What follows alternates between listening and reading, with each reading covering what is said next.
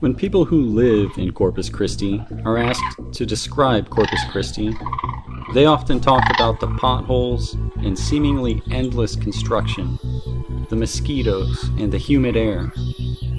They might even mention the way our tap water shimmers under light from time to time. But if you ask a visitor to describe Corpus Christi, what do they say? They talk about our coastlines, the USS Lexington, and Ocean Drive. They might even know that Corpus Christi is officially the birdiest city in America.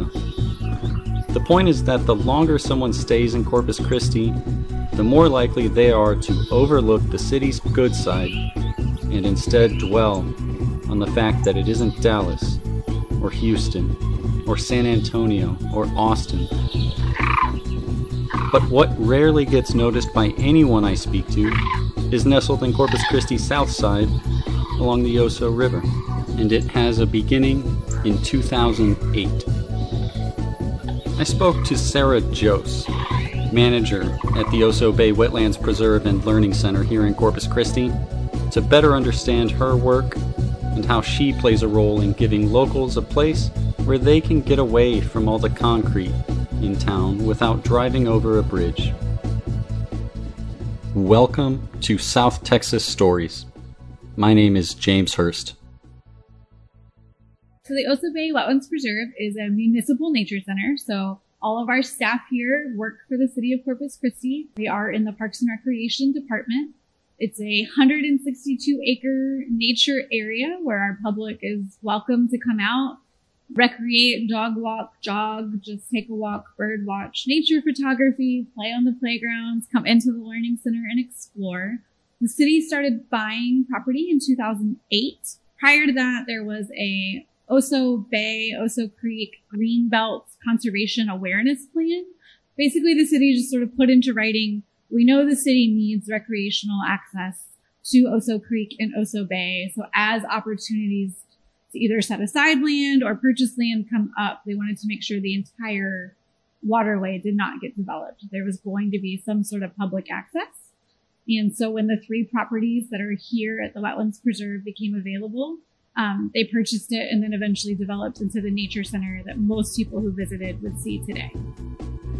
Sarah grew up in the suburbs of San Antonio and from a young age developed a love for the outdoors.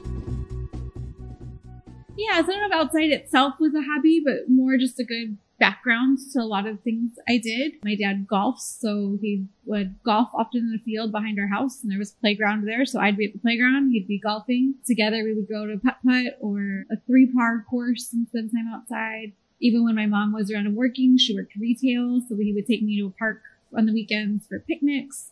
So outside was just kind of where we did things.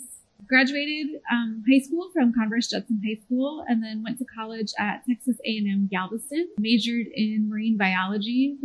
Really thought I was going to be a shark person, shark researcher. Watched a lot of Shark Week as a kid. Finished that degree, realized I enjoyed telling people about science cutting edge and being involved in the more educational aspect. And so later I went on and got a master's from Texas Tech University in informal science education.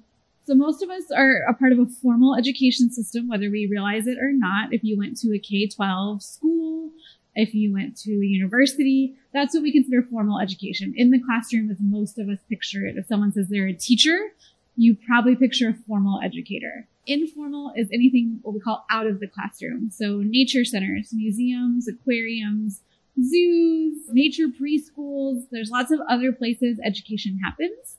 And so those are usually informal. Sometimes the term is also free choice learning, so whether you can choose to be there or not. Informal science education, or the learning that happens outside of a classroom. For Sarah, the discipline became a passion.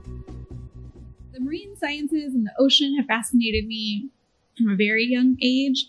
So in 8th grade, we had to do a project to research a potential major in a potential university. That's actually when I discovered A&M Galveston.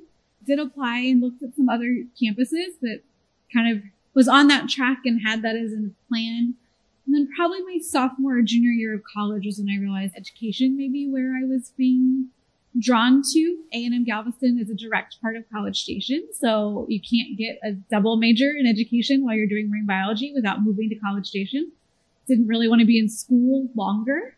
So when I left, I took an internship that was partially helping take care of an aquarium and partially teaching to kind of figure out what I wanted to do next, and kind of cemented that the education side, more than maybe the animal care side, was what I was really passionate about. Sarah's first professional role after graduating college was an internship at the University of Georgia. Her first full-time role was here in Corpus Christi, where she worked for the Coastal Bend Bays and Estuaries Program. So we mentioned briefly that an internship, and it was a year long. It's now a fellowship at the University of Georgia's Marine Education Center and Aquarium in Savannah, Georgia. So it's a year-long program. They usually take 4 interns or fellows, and they work their way through caring for the aquarium, teaching their school year programs, and then teaching summer camp. My first sort of full-time job after that, permanent, was here in the Corpus Christi area. I worked for the Coastal Bend Bays and Estuaries Program, and I was an educator at their Nueces Delta Preserve.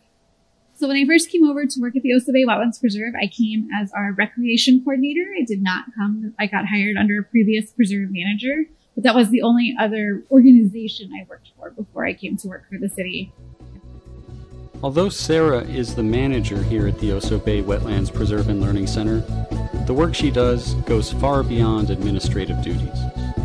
She ensures that the preserve is kept in a state of natural growth, despite being located very near to Corpus Christi's suburban neighborhoods.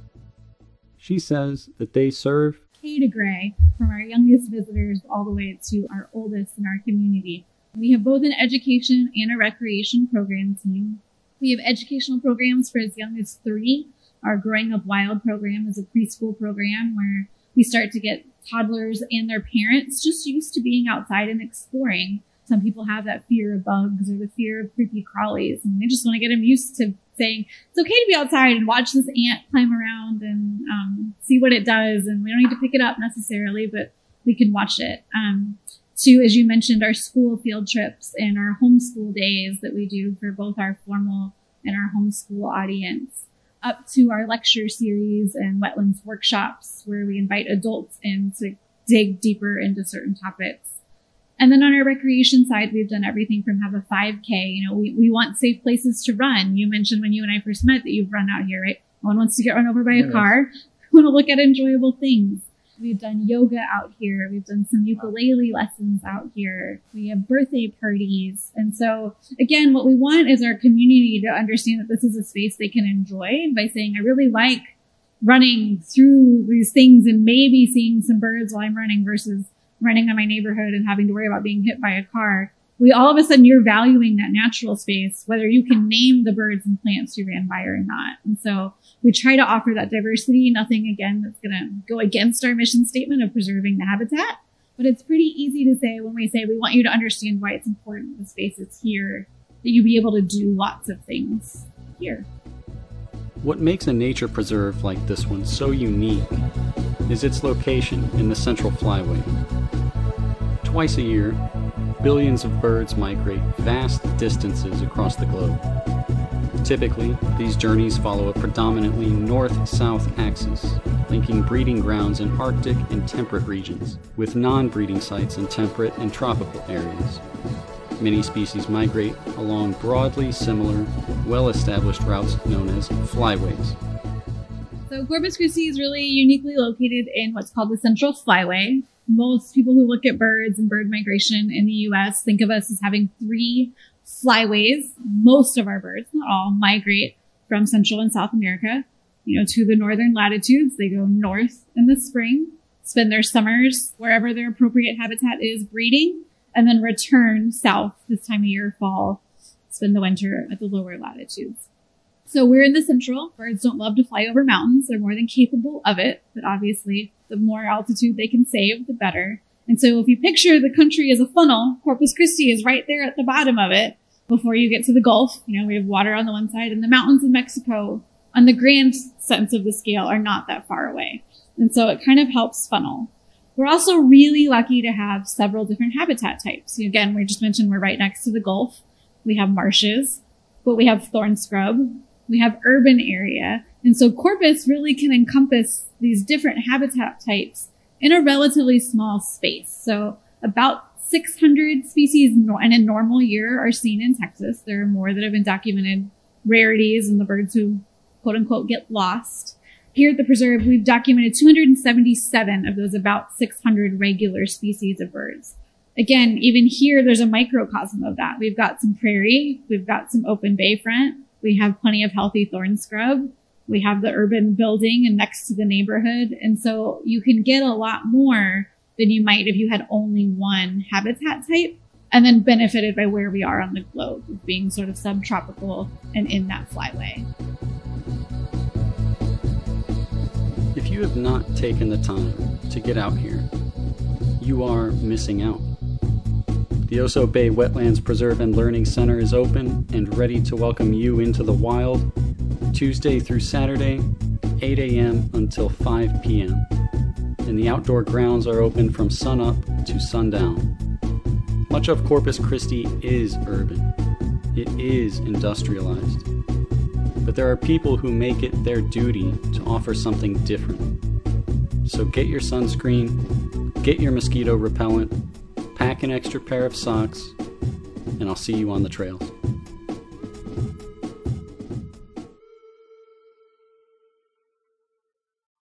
As part of the South Texas Stories series, this has been Corpus Christi, A City for the Birds, by James Hurst. For information regarding migratory birds and flyways, thank you to BirdLife International. For music, thank you to K4000. Finally, thank you to Sarah Jose, manager at the Oso Bay Wetlands Preserve and Learning Center in Corpus Christi, Texas.